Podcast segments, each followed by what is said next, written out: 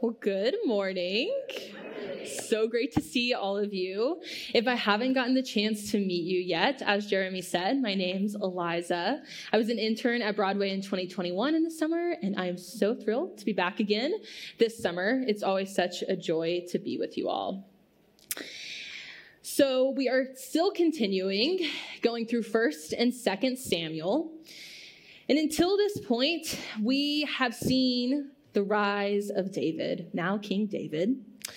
We've seen how God takes this little shepherd boy and calls him beloved, and he anoints him into leadership as king.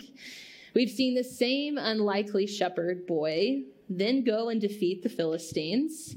We've seen him then extravagantly worship God. And we've seen him proclaiming to the people that it's not exactly how we see it. That's not the truth. But the truth is what God says it is. This morning, though, today, we see the explicit downfall of King David. It's perhaps expected in the story, a story of such humanity, to see something bad happen. Throughout the weeks, we've seen explicit humanity of David, seen his strengths and weaknesses. But in this passage this morning in 1 Samuel 11, we see David incite tragedy and we see him incite harm. So let's hear these words from 2 Samuel chapter 11. In the spring, when kings go off to war, David sent Joab along with his servants and all the Israelites, and they destroyed the Ammonites, attacking the city of Rabbah. But David remained in Jerusalem. One evening, David got up from his couch and was pacing back and forth on the roof of the palace. From the roof, he saw a woman bathing, and the woman was very beautiful. David sent someone and inquired about the woman. And the report came back Isn't this Eliam's daughter Bathsheba, the wife of Uriah the Hittite? So David sent messengers to go get her. When she came to him, he laid with her, and then she returned home. The woman conceived and sent word to David. I am pregnant, she said. Then David sent a message to, Joab, to Joab Send me Uriah the Hittite, husband of Bathsheba. So Joab sent Uriah to David. And when Uriah came to him, David asked about the welfare of Joab and the army and how the battle was going.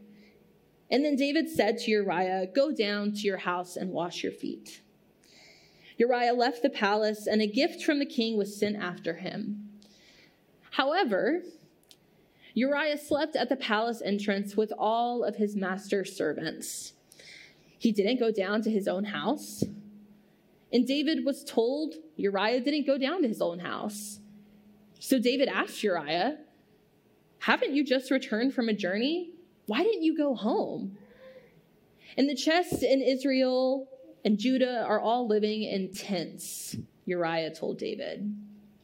And my master Joab and my master's troops are camping in the open field. They are at war. How could I go home and eat and drink and make love to my wife? I swear on your very life, I will not do that. So then David told Uriah, Stay here one more day. Tomorrow I will send you back.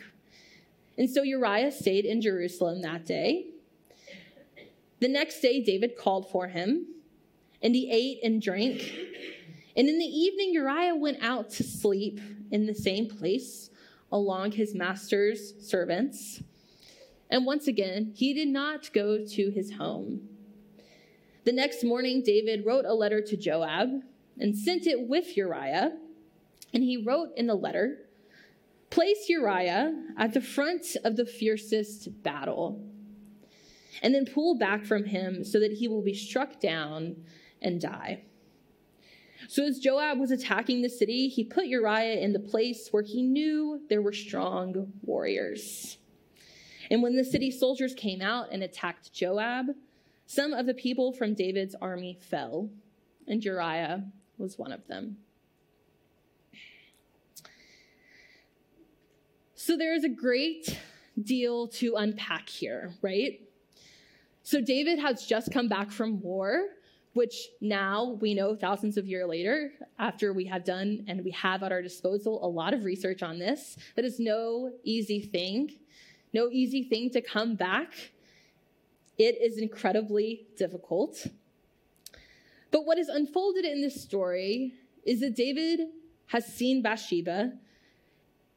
David has sent for Bathsheba, who is married to the soldier Uriah. David sees her and wants her and takes her. And Bathsheba finds out that she is pregnant. And David tries to get Uriah, husband of Bathsheba, back into the fold from war so that David possibly could go blameless here. Uriah comes back from war. Uriah refuses.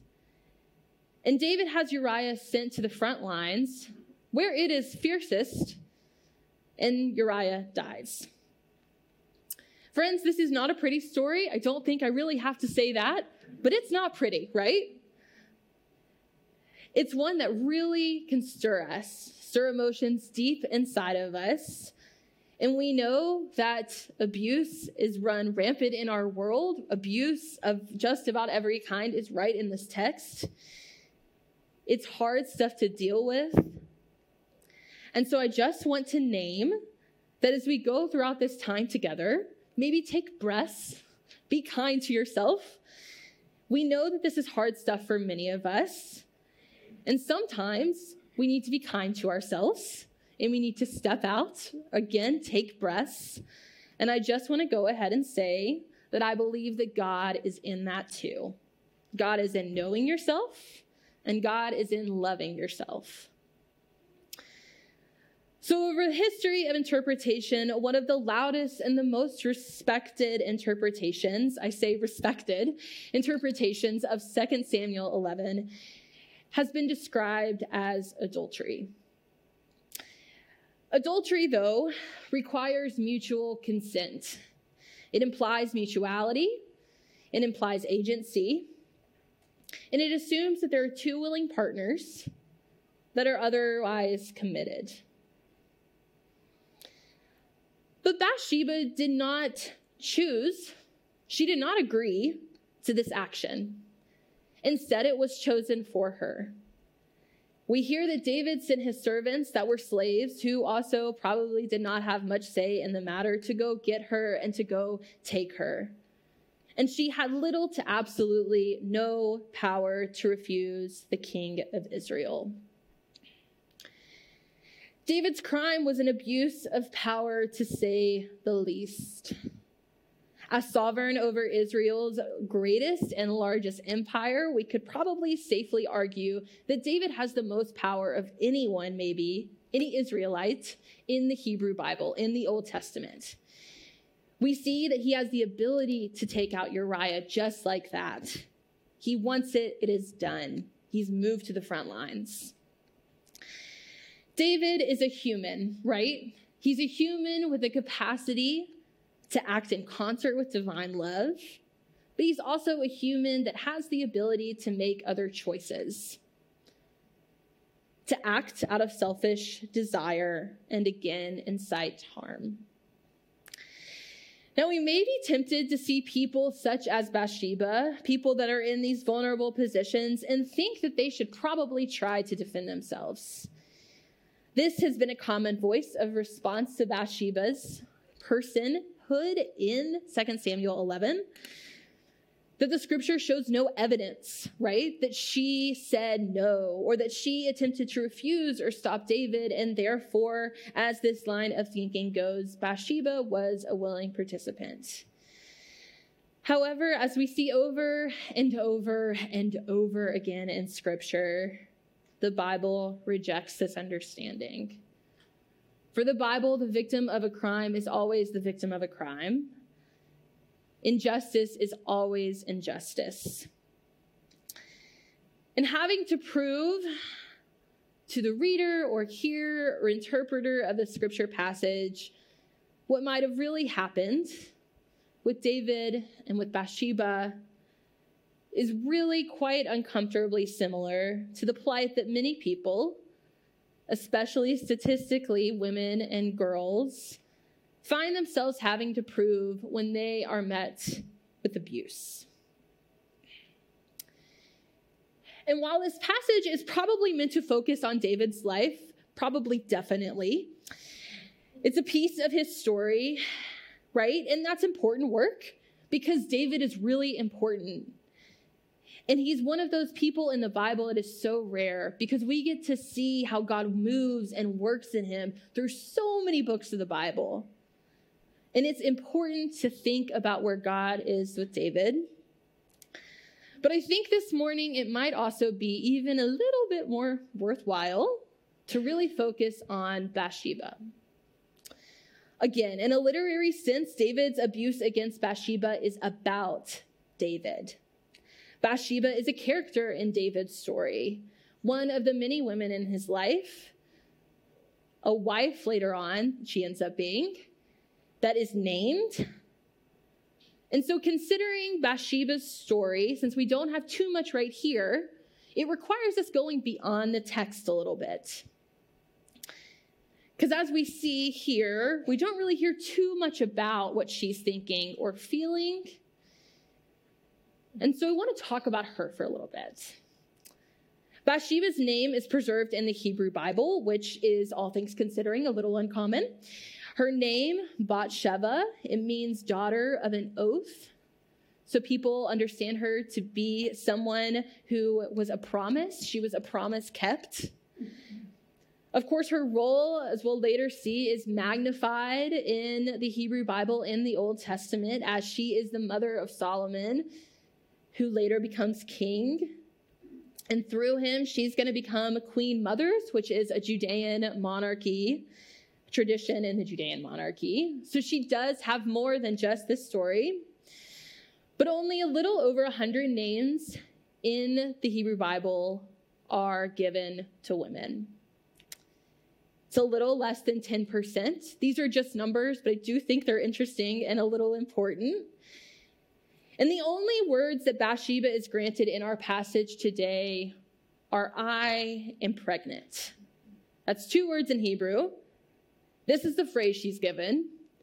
A brief string of words that speaks volumes, and that, to be certain, contains a multitude of layers.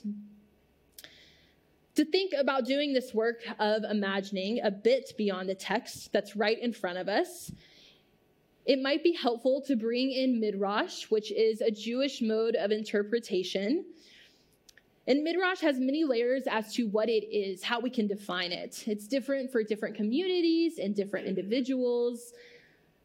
But Midrash, this Jewish tradition, is I'm going to once again think about a meaning of a word, but I think that meanings of words are important. Midrash basically means to seek, it means to investigate. And many verbs can describe this task. But what it's supposed to do at the heart of the task of Midrash is that it's supposed to usher communities into a vibrant relationship with the text, with sacred, holy scripture. Rather than looking at scripture as if it's exact or it's small or this equals this, Midrash opens up our worlds. The business of Midrash is being persistent in wrestling with the text, asking questions. And so, Wilda Gafney, who is an incredible biblical scholar and Episcopalian priest, she engages with this interpretive task of Midrash. And she kind of coins her own phrase for this and how she sees, sees herself working with this interpretation. And she calls it womanist Midrash. So, for Wilda Gafney, womanist Midrash is bringing in her experience as a Black woman and considering the history and everyday experiences of other Black women in tandem with Holy Scripture. There's a conversation happening. And Gafney says this about Womanist Midrash, the goal of it. She says that it attends to marginalize characters in biblical narratives, especially women and girls, intentionally including and catering and centering on non Israelite people and enslaved persons. It listens to and for their voices, and it acknowledges that often the text does not speak for them or even intend them to speak or let alone hear them. So, in this work, it's a communal task that she sees as very important to being in conversation with other people about. Bring your own experience to the table. She sees the idea of sanctified imagination to be at the center of it. Sanctified imagination is a necessary approach, she thinks. So, what even is sanctified imagination? She sees sanctified imagination as where we respect the Holy Scripture, we see it as authority, we love it, we take it seriously, and in that knowledge, we enter into the text and consider what it would look out look like to fill out some missing details. To say what happened here, maybe this happened, maybe maybe this, maybe that. But it's the goal is to prayerfully consider descriptions and realities that might seem amiss. It's not necessarily a tool to engage with, so we can put puzzle pieces together and think this is exactly what happened, or make everything comprehensive or line up super beautifully. Really, honestly, Midrash often raises way more questions than it gives answers. But Midrash and the sacred imagination allows us to dig into scripture to consider the story behind the story and the lines between the pages. Bathsheba is remembered for the worst day of her life, the worst thing that happened to her.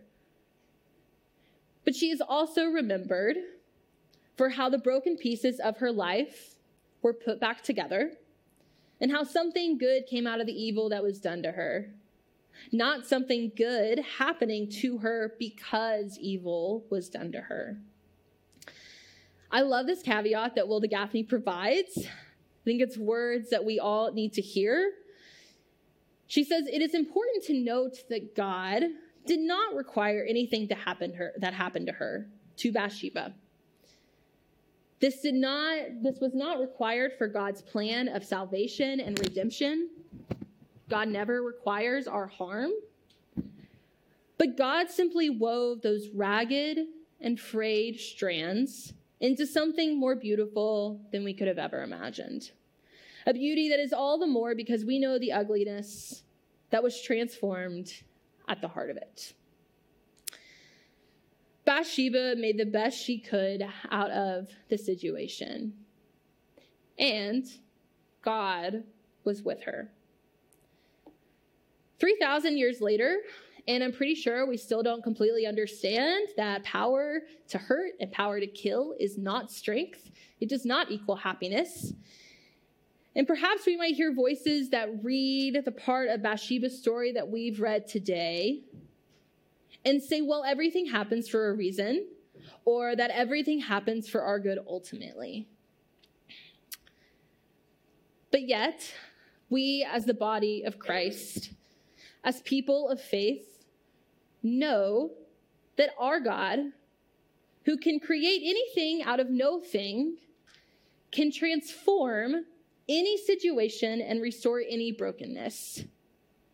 But God does not need us to be broken. God does not need us to be devastated or abused to elevate us.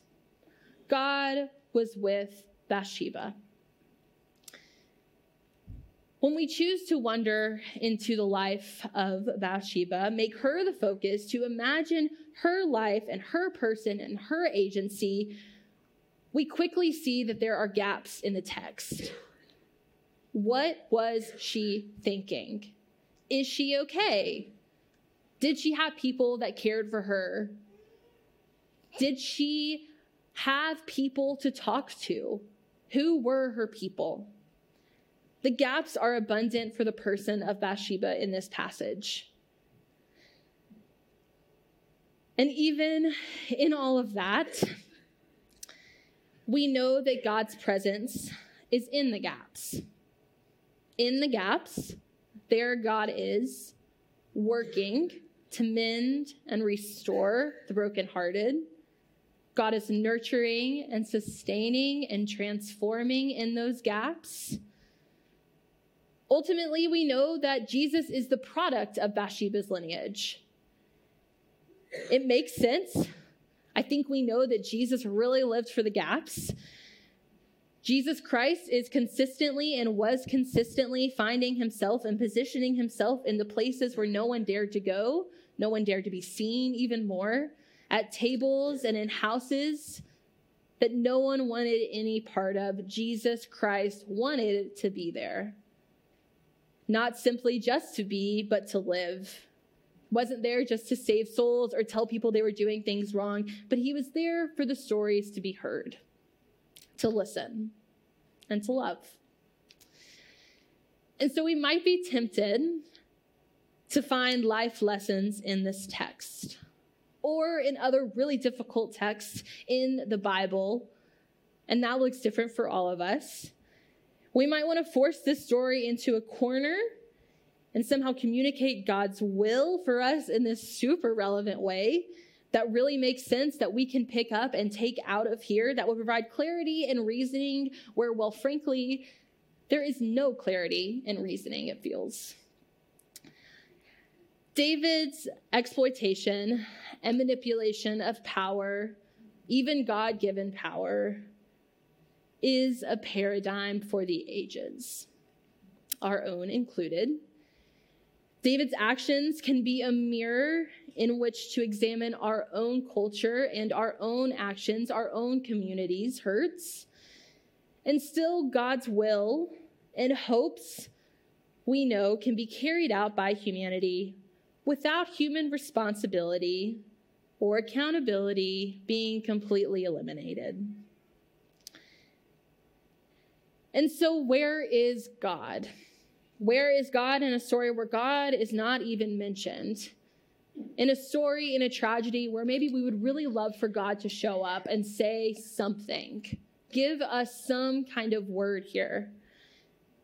To find God, though, we listen to what is said and what isn't said. We engage in that sacred imagination. We wonder and we seek. Anna Carter Florence, who is a homiletics, a preaching professor, deals with a lot of different hard texts. And she says this when she deals with those texts. She says that if we could not imagine other possibilities than what is offered here on the surface of the page, then we would crumble with despair. God is in the imagining, she says.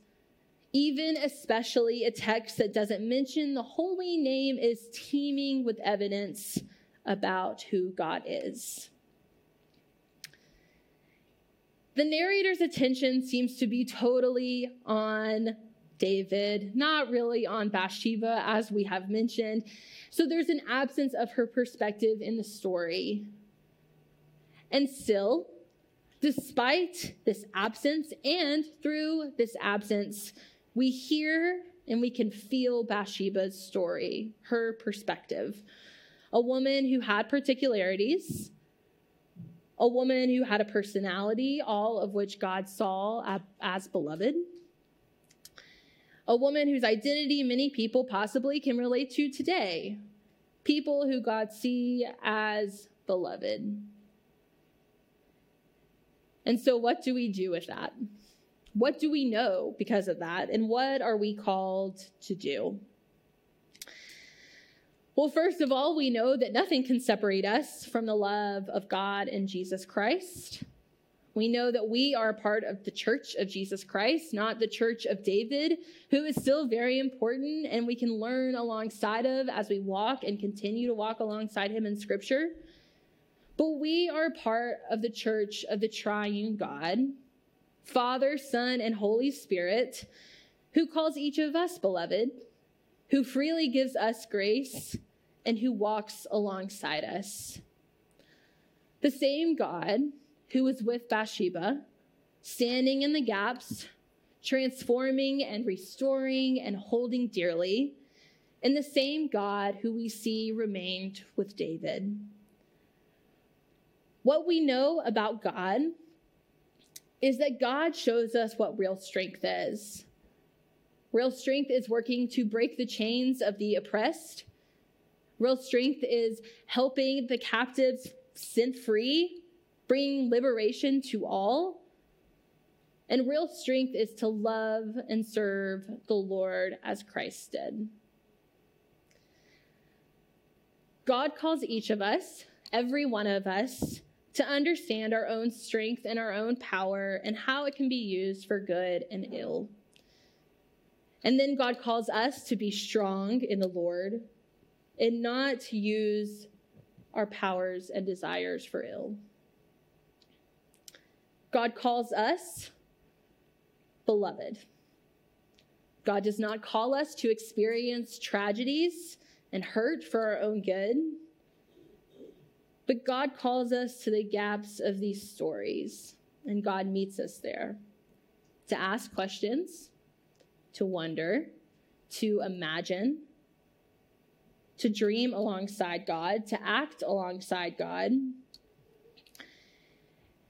And so maybe when you read or hear this passage or another passage in scripture, there's a part of it, maybe a verse or a phrase that someone says. Maybe there's a demeanor that you just feel, you know, is in your head as you rehearse the scene of scripture.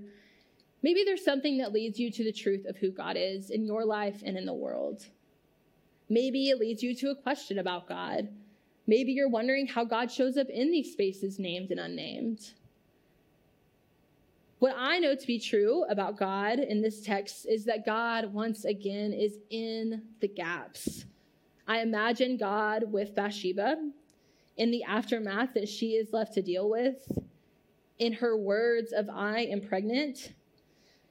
What I know of God is that God never desires silence to cover up injustice.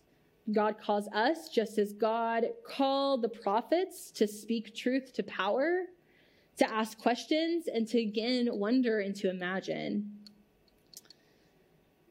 And the resurrected Christ calls us to faith. Faith that is in us, that remains in us when nothing else seems to, faith that is in our bones, in our souls, and in our hearts, and this morning, we're not really here to figure out the most brilliant interpretation or the most remarkable take on this scripture or to crack the case. We're not here to leave with no questions, although that would be really impressive. I don't think that's going to happen. I don't think it will ever happen, but maybe. But we aren't here to only figure out the whys. But this morning, we are here, you are here week in and week out, a part of a church community, because it's about justice for the oppressed. It's about liberation for the captives, and it's about the realm of God breaking in. It's about, as we hear in the beginning of the Gospel of John, it's about God dwelling in each and every one of us. It's about God dwelling and moving into the neighborhood. So thanks be to God for that. Thanks be to God who stands in the gaps with us. Thanks be to the God that desires our sacred transformation, our imagination. Thanks be to the God that is and always will be with us. Amen.